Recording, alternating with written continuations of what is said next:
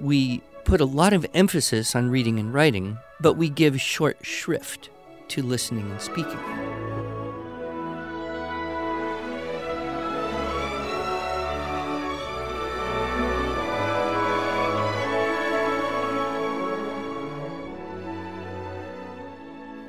Hello, and welcome to the Arts of Language podcast with Andrew Pudewa, founder of the Institute for Excellence in Writing, or as many like to say, I E W.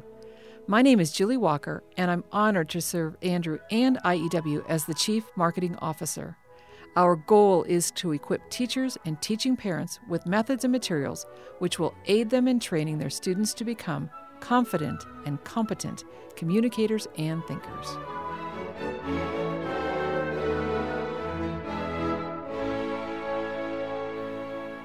So, Andrew, as you know, a few years ago, well, actually more like five years ago, we updated our logo for the, what, fifth time?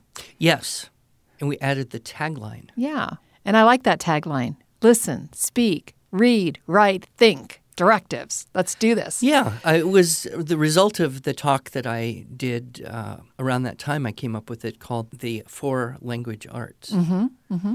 And uh, that became the theme for a lot of things. Tagline, Magalog title. Mm-hmm. Arts of Language. This Arts podcast. Language. This podcast, mm-hmm. because we're going to start with... Listening. Listening, which is the first. Yes. Of the five. I mean, there's the four plus the fifth, the quintessential. Right. right. Yeah. Well, listening. Mm-hmm. Is it important? I, I think every mother would say, absolutely. How can I get my kid to listen to me? And teachers. And teachers want their students to listen to them. Absolutely. Sure. We, we have a belief that if we can listen, we can learn better, more easily. Well, yes. And not only that, it helps us with everything else we want to do, especially in the area of arts of language. Mm-hmm. So, you know, when I when I first came to this idea, it was the result of a conversation I was having with the superintendent of a school district in Eastern Washington. And I said in that conversation, I don't like the term language arts mm-hmm. because it's it's broadly used mm-hmm. and, and it usually conjures up kind of a long list of not nice things. So when you say language arts, you immediately start thinking of phonics and reading and comprehension and then handwriting and spelling and composition and grammar and public speaking and who knows what else. A lot of which we have products that support the teaching of those exact things. Right, but the, the term is just not mm-hmm. pleasant, mm-hmm. for me at mm-hmm. least. And that's what I, I shared with him. I, I don't like the term. Right. And his response was, well, that's because you don't know what they are. And so I took kind of a humble pill there and said, well, okay, what are they? And and he said, well, in a more classical sense, there's four of them. And they are listening, speaking, reading, and writing. And and then he said something that resonated with me very clearly. He said, and the latter two are predicated on the former two. So writing and reading require a good foundation in listening and speaking. Exactly. Hmm. And then he pointed out the thing that caused me to realize how smart he actually was. He mm-hmm. said, one of our problems in the in the schools is that we we put a lot of emphasis on reading and writing, but we give short shrift to listening and speaking. Mm. Why? Well, we can test, we can assess reading and writing. Mm-hmm. So we teach to the test, but we can't easily assess and therefore do not attend to the teaching of listening and speaking. So can you actually teach someone how to listen? Well, that's the question. And that's and what we're here to talk about today. Here to talk about it. You know, I don't know teach so much as cultivate. Mm-hmm. Um, nurture might mm-hmm. be another word. One thing that's very interesting about the word listen, um, or the gerund, listening, is that we have another word that is similar in meaning but not quite. It's analogous but not an exact synonym, and that would be hear. Right. Hearing. Mm-hmm. We have both of these words, and they have a slightly different nuance. Hear. Well, we all hear. Everybody hears. Unless you're hearing impaired or deaf, mm-hmm. you can't not hear. Mm-hmm. You hear all the time, whether you want to or not. Right. And I'm sure we've all been in situations where we kind of wished that. Yes. Uh, we had the ability to close our ears mm-hmm. in the same way we have the ability to close our eyes, but right.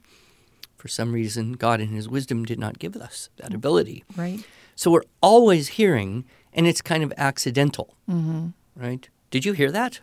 It's, mm-hmm. it's accidental. Mm-hmm. Whereas the word listen, it's much more of a kind of transitive, an active verb. You mm-hmm. listen for something. You listen to something. Mm-hmm. It it indicates intentionality. Right. And so why do we have these two words? Well, there must be a reason. We don't really have to cultivate hearing skills because that's just a natural brain function. But we do think of cultivating listening skills, which would involve what?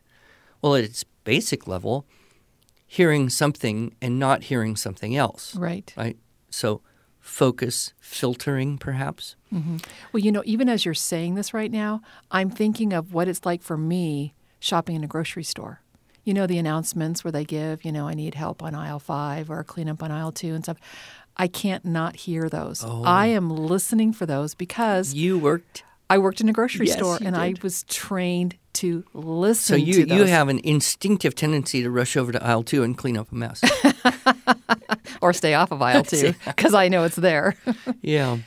So interesting. Yeah, because we we filter based on our environment and our experience, and of course, when it comes to language, mm-hmm. right? Listening to language, there are some clear steps that we can take with mm-hmm. our children, with our students, to help cultivate more attentive listening. And the most important result of that, I believe, is building the language database yeah. from which everything else becomes possible. Right. I mean, so when you think about it, a child is extremely unlikely. In fact, almost all of us are extremely unlikely to speak a word or a combination of words that we have not first listened to, mm. that we haven't taken in auditorily. Mm-hmm. So listening is the foundation, essentially, of our speaking ability. Right. A- and therefore, every everything related to language arts. Everything related to it. Reading. Mm-hmm. You wouldn't think there would be a huge connection between reading and listening. Mm. But when you're reading, you th- think about it, what are you doing? Essentially, you're decoding words and saying them to yourself. Mm-hmm. And then you have to hear what you said to yourself. Mm-hmm. And you have to recognize that word as you hear yourself say it to yourself mm-hmm. in order to know what you're reading. Right. You can't just watch the words go by. Well, sometimes, but, but, but not to, with any comprehension. To, to understand what you're yeah, reading. Right. So when you see a word, mm-hmm. especially, and this is more true the younger you are, but when you see a word, you actually have to pre-know that word mm. in order to decode it and comprehend it successfully. I always use the example of the word slay, mm-hmm. right? Mm-hmm. So let's say you're a little kid and you're reading and you see this word and you try to use your word attack and phonics skills. So you say, sla-ig-ha, sla-ig-ha, sla-ig-ha, sla-ig-ha. There is no such thing as a sla-ig-ha. Therefore, that cannot be sla-ig-ha. It must be something else. Mm-hmm. So you stare at it a while longer, and then you have that epiphany moment. Ah, that is one of them A sounds, mm-hmm. that E I G H, like in eight, and, and way. So this word must be slay, mm-hmm. and you decode it. Mm-hmm. Now, that only helps. It only works if you already know what a slay mm-hmm. is. And if you sing Jingle Bells, you know what it is. If you learn Jingle Bells, or if you've heard a book mm-hmm. where someone read and contained the word slay in context, mm-hmm. or maybe you had some life experience. You live in a far and remote, cold, awful place where they still use sleighs. Or you saw a fake sleigh with a fake Santa in a mall. But you must have some context mm-hmm. for that word. Mm-hmm. Otherwise, looking at it on the page and saying sleigh doesn't mean anything. Right. And it might as well be a sleigh. Right. so, so when children are reading, if they haven't heard the word at least a little bit, mm-hmm. in a context that gives that word meaning, they won't have the comprehension when reading it. Right. And then, of course, with with writing, that's very much dependent on everything, but it's still that same thing where you have to say something to yourself and hear what you said to yourself and hold it in your mind long enough to write it down. Mm-hmm. So everything is dependent, really, on listening and hearing the language and building the database in that way. Okay, so what we're talking about today, then, is the foundation for everything. Oh, my goodness, we better find out, how do we do this? And I'm I'm thinking of the talk, and of course I know you are too, Cultivating Language Arts, preschool through high school. So I would like just to hear your tips on helping each of those five categories, preschool, primary, elementary, sure, middle school, sure. high school. How can we help those students at any age become better listeners, starting with preschool? I'm particularly interested in this, you as you are. know. You are. Well, It, it's interesting because we're all about language, but I'm going to start with music. Okay. And you know my background. I spent you know the first fifteen years of my adult life as a full as a full-time violin and Kindermusik teacher. Mm-hmm. So I studied this a lot. And what has been very interesting uh, moving into this world of teaching writing and language stuff is the similarities, the parallels, mm. and how listening to music is really the very first step in helping children do the most important thing in understanding language, which is differentiating tones. Mm. Oh, right? Sure. Okay. So language is pretty much just tones, mm-hmm. right? Soft tones, harsh tones, long tones, chopped tones, going up tones, going down, down tones. And if you didn't know the language I was speaking, for mm-hmm. example, if I said, "Hohoya, hohoya, Hahoya," you would have no idea. That wouldn't be a word to you. It would be a song, a kind repetitive of. Yeah. tonal sequence, mm-hmm, right? Mm-hmm. But of course, if I held a pencil, oh, right, mm-hmm. and I said "Hahoya, hahoya," and showed you the pencil every time I did that, mm-hmm. you would very quickly get the idea that a hahoya is a pencil, mm-hmm. although it is not. In any language I am aware of. Oh, okay. I thought you were speaking a tonal language like Japan. No, not no, Japanese. No, I mean, um, yeah, it might be. Chinese Chinese. Or but, Vietnamese. But what I, my point is, is that it's connecting the concept mm-hmm. with the tonal structure mm-hmm. that mm-hmm. creates language. And then it's that ability to differentiate increasingly subtle differences in tone okay. that allows us to expand our vocabulary. And it's vocabulary that allows rational thought. Mm-hmm. In fact, um, one uh, dramatic example, I think most people have seen one or more versions of Helen Keller's story, hmm. The Miracle Worker. Right. And you remember, what was that moment where Helen got it, where Annie broke through? It has something to do with the water. Water, yes. Mm-hmm. So she was able to make the letters mm-hmm. in her hand mm-hmm. for water and connect that that symbolic mm-hmm. idea with the reality of water. Mm-hmm. And that was kind of the moment of mm-hmm. breakthrough where then Helen Keller was able to understand words have meaning mm-hmm. and words are constructed with letters. Mm-hmm. And, of course, she went on to be, you know, multilingual and write brilliant stuff and give speeches in public and right. all sorts of incredible right. things. So in the world of music education, Uh, we have noticed that children who have good exposure to the right kind of music at a mm-hmm, young age mm-hmm. generally tend to benefit from that in all areas as mm-hmm. well, because that's tone in its simplest form. Mm-hmm. So what I've been encouraging parents and grandparents, grandparents. of young children is to do focused listening. Okay. This is something we talked about a lot in early childhood mm-hmm. education. And it's a little different than what we get in daily life, which mm-hmm. kind of for many is random listening. Mm. It's whatever music you bump into on a YouTube video or at the supermarket or this, you know, the song that mom plays or whatever. Instead, focused listening would be a short period of time using probably um, instrumental. I would recommend not vocal, but instrumental, mm-hmm. probably an excerpt of some great piece from some great composer. And you don't have to have much knowledge of music appreciation or composers to do this. If mm-hmm. you just, if you know the name of the composer and he's dead, it's probably good. In fact, you can just, you know, do a search mm-hmm. for, you know, greatest hits of Bach or Mozart. Mm-hmm. And then find a small little excerpt, maybe just a couple minutes to mm-hmm. start, and play that same little excerpt every day mm. or maybe several times spread throughout the day mm-hmm. for, say, a week. So that child can hear the same two or three minutes of mm. that great piece of music, you know, five, ten, fifteen times in one week time. Okay. And, of course, several things will happen. One is they will start to anticipate it coming. Mm. Right? And of course, we know that familiarity yes.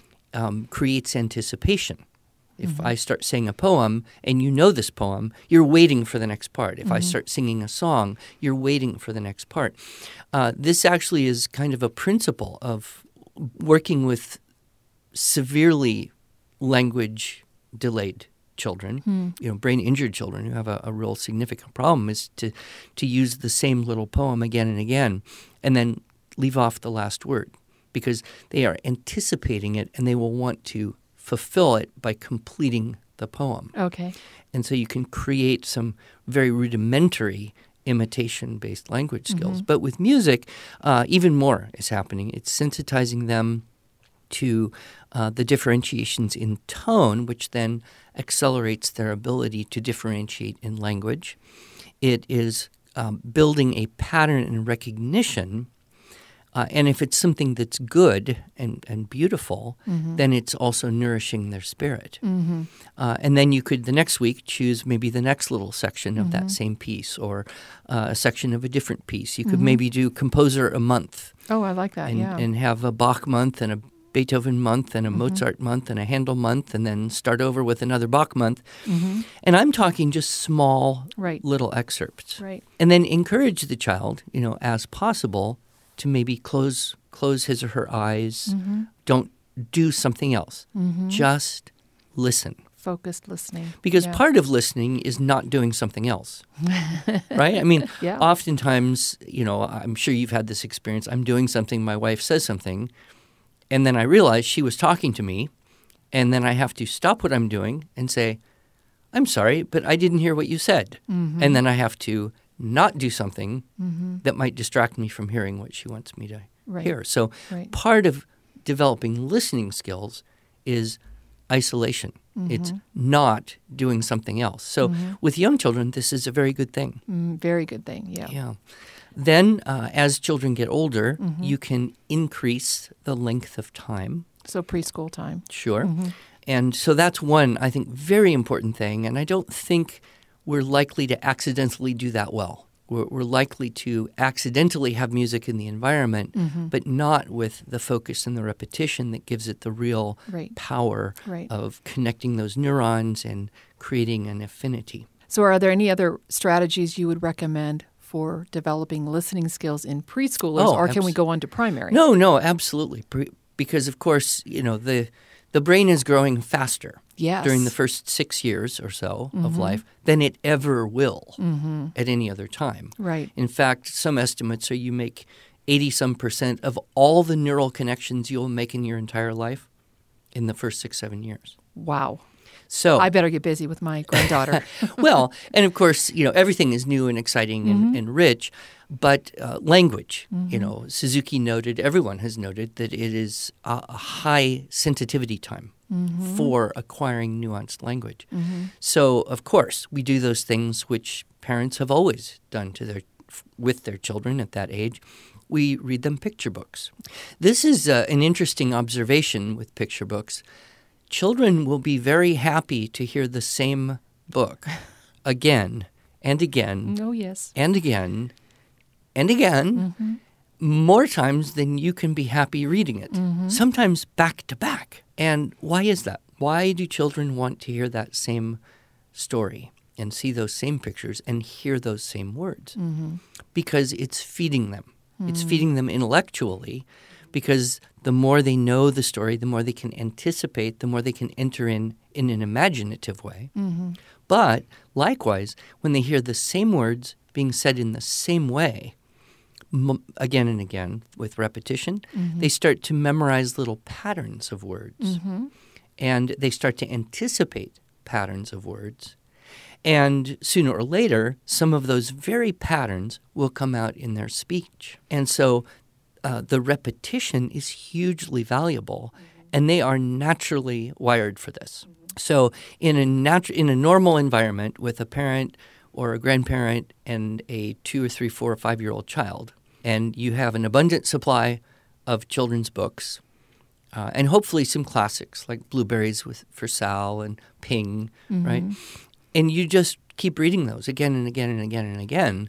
That's actually helping them anticipate, therefore focus. The pictures help them focus, help them hear and imagine, mm-hmm. and the syntax and vocabulary are developing in a wonderful way, in a much more solid way than would be perhaps if you never read the same book twice. Right. And you always had new books.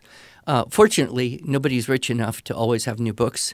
You right. always have a set of books, and usually within that set, maybe you've got a hundred, there's mm-hmm. the ten favorites yep. that get read ten times as many as the others. Yep. So uh, that, of course, has been done for, you know, I think as long as there were children's books mm-hmm. in any form mm-hmm. available.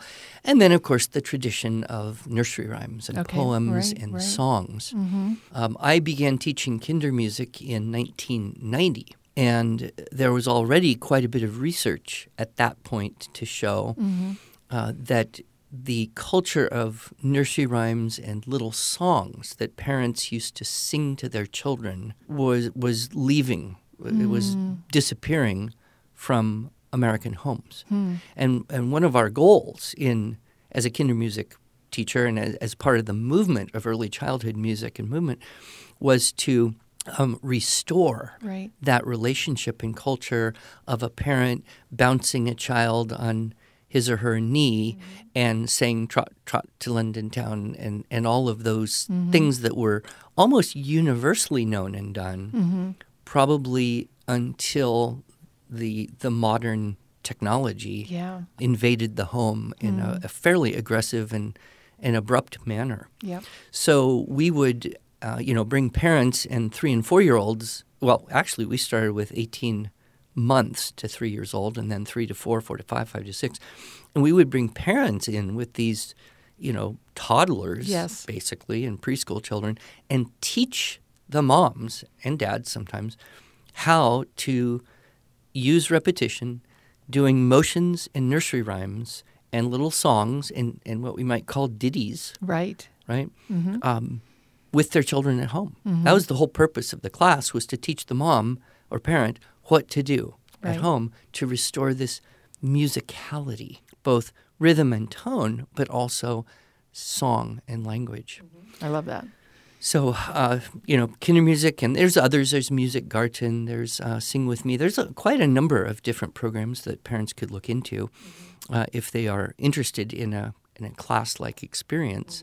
Uh, some people um, are fortunate enough to have had parents who did that type of thing uh, and sang songs and did nursery rhymes with children. But, I mean, the least thing you could do is just get a book of Mother Goose. Yes. One of my Uh, favorite books that I've ever read was written by a man named John Senior, and in it he made a very interesting observation. He said, you must have a foundation of nursery rhymes, right, to love Willie Shakespeare. Hmm, Willie. You know, because it's some of that same rhythm mm-hmm. and structure, mm-hmm. that iambic pentameter feeling that comes out later, mm-hmm. and that's set mainly through listening and repeating at a very young age. Mm-hmm. Okay, wow, that's a lot for preschool, primary. What would you add to it? Well, you're obviously going to move away from the simple picture books mm-hmm. and be reading books that um, maybe have fewer pictures, mm-hmm. chapter books. Mm-hmm. Those are going to require a longer attention span. Oh, right. They're going to cultivate that ability to listen for longer periods of mm-hmm. time. Mm-hmm.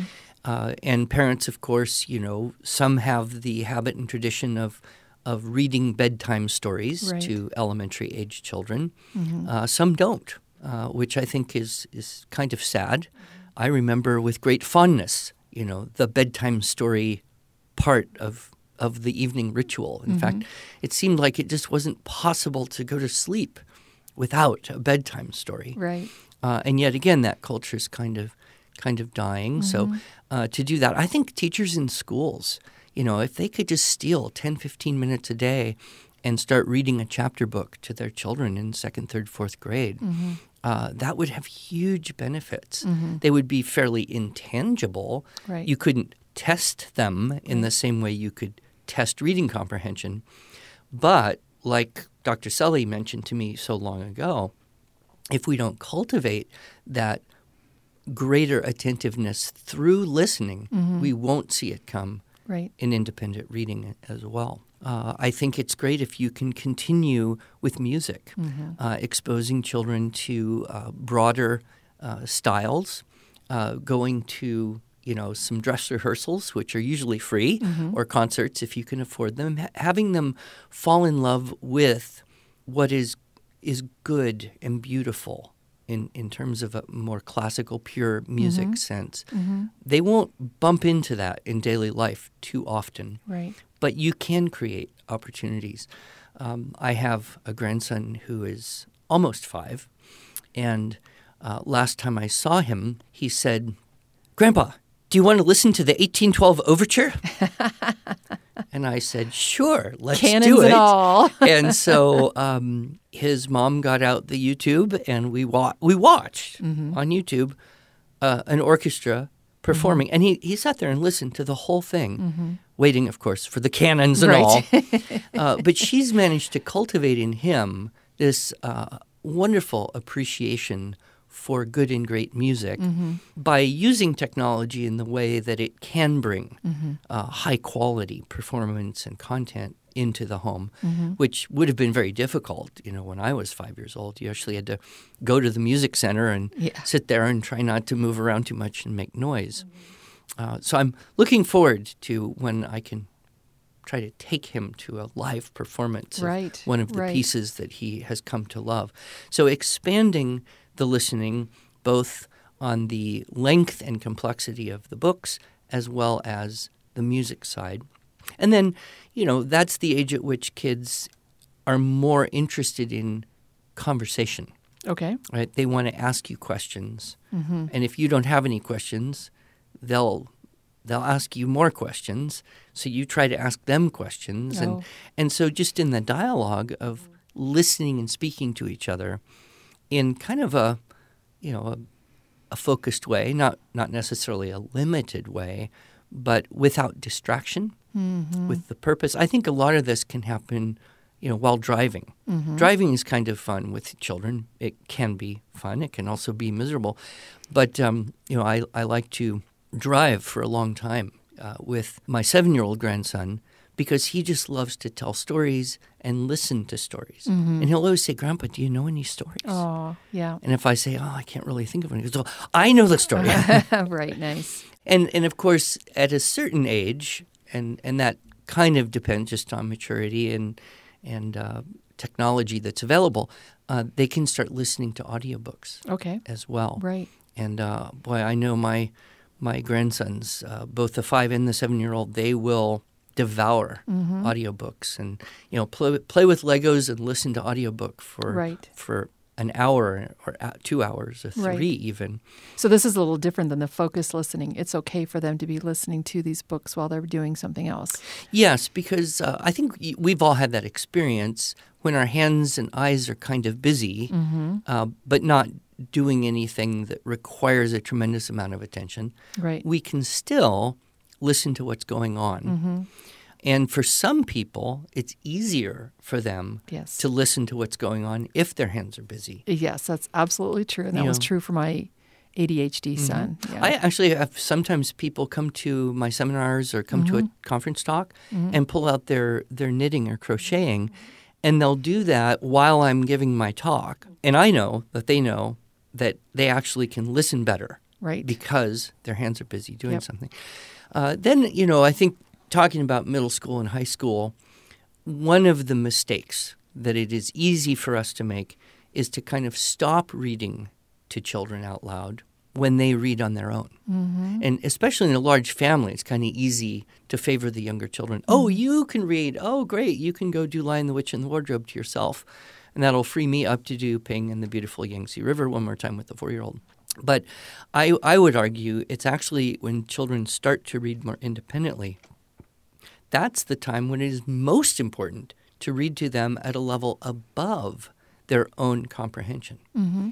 Because they'll read what they can read, but they won't read something they can't read, mm-hmm. right? If it's too hard, too many long words, too small a print, not enough pictures. You can read that, and then it's not so hard. And as you're reading, if there's a word that is unfamiliar, you can stop and define that. Mm-hmm. If there's a person or a place mentioned, you can stop and kind of put that in context, mm-hmm. give a little historical information. If there's an idiom or an allusion that might be unfamiliar to the child, mm-hmm. you can stop and kind of explain that. And what is that? That's called creating understanding. Right. That's that's creating under comprehension. Right. And uh, I, I do feel that if we wanted to solve the reading comprehension problem in schools all over the country or world, the most important thing we could do is to restore a culture where people read aloud, yep. together, to each other, parents to children, parents to teachers, older children to younger children. We would be remiss if we did not mention in this podcast our dear friend, Sarah Mackenzie. We would be remiss with the Read Aloud Revival and yes. her book, The Read Aloud Family. Yes, and she has so many book recommendations for all ages of children, I think mostly with a goal of reading them out loud to your children. Mm-hmm. That's her yeah, whole she, hope. She heard my talk once upon a time mm-hmm. and just lit a fire under her that mm-hmm. is, knows no bounds now. Yeah. She's It's so wonderful. She's just reaching hundreds and hundreds of thousands, mm-hmm. maybe millions of mm-hmm. parents with this uh, vitalizing message because yeah. truly, in my experience, that is the number one predictor of being a competent and confident writer as an adult is having been read to out loud as a child. Right. So So that brings us full circle. Listening is the foundation for good writing. Yeah. And wow. everything in between. Wow. Which we will talk about next time. Yes, we will. Thank All right. you, Andrew.